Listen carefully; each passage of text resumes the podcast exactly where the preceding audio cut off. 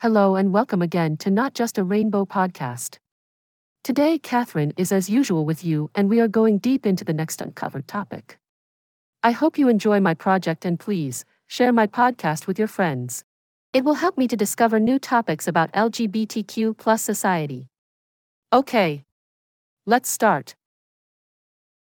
It is estimated that approximately 100,000 transgender youth in the United States are living in a state where a fundamental quality of life has been removed this year.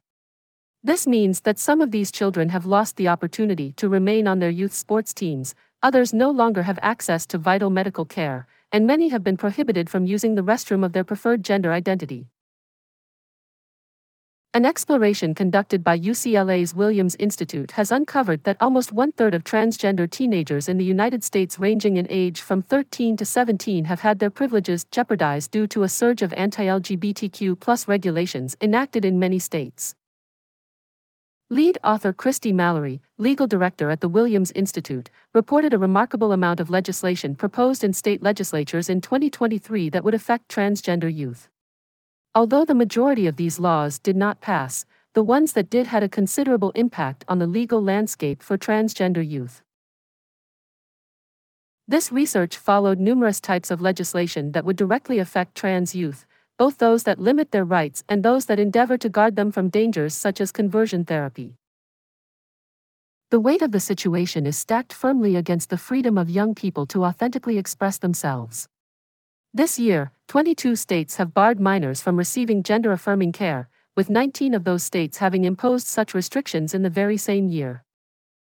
This includes states like Georgia, Florida, Iowa, Idaho, Indiana, Kentucky, Louisiana, Mississippi, Missouri, Montana, Nebraska, North Carolina, North Dakota, Oklahoma, South Dakota, Tennessee, Texas, Utah, and West Virginia.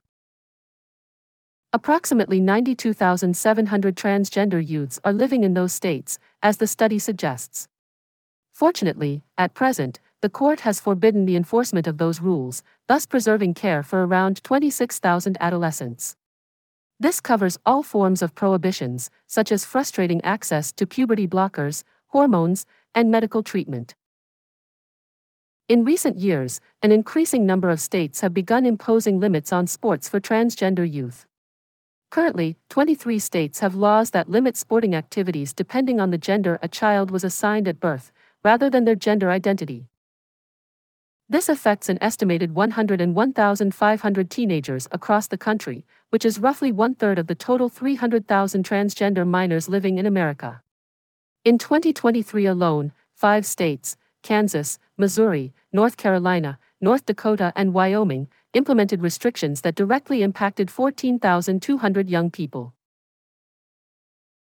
This year saw a huge climb in the number of bathroom bills, something that was largely frowned upon in the past. In 2016, North Carolina faced boycotts as a result of such laws. The amount of school bathrooms that need to be segregated for the protection of students has been on the rise, with 6 states approving new laws. An estimated 32,700 transgender students have to abide by restroom and changing room regulations at school, with 23,600 living in states that have just put these restrictions in place, including Arkansas, Florida, Iowa, Idaho, Kentucky, and North Dakota. It's a great victory for the LGBTQ+ community, as certain states implemented anti-trans laws, more progressive states stepped up to the plate and adopted gender-affirming care (SHIELD) laws. This means that around 146,700 trans youth, approximately half of the total amount of trans youth in the U.S., are now living with some form of protection. Of those, 88,000 are in the 11 states which implemented the laws: Arizona, Colorado, New Jersey, Illinois, Maryland, Minnesota, New Jersey, New Mexico, New York, Oregon, Vermont, and Washington, plus the District of Columbia. In 2020, a total of 27 states plus the District of Columbia implemented bans on the controversial practice of conversion therapy, with most of these prohibitions taking the form of statutes and the remainder established through administrative orders. This year, Arizona, Michigan, Minnesota, and Utah have joined the ranks, providing protections to an estimated 21,800 transgender young people. That's all. I hope you enjoy today's topic. Share my podcast with your friends and see you. All the best. Bye-bye.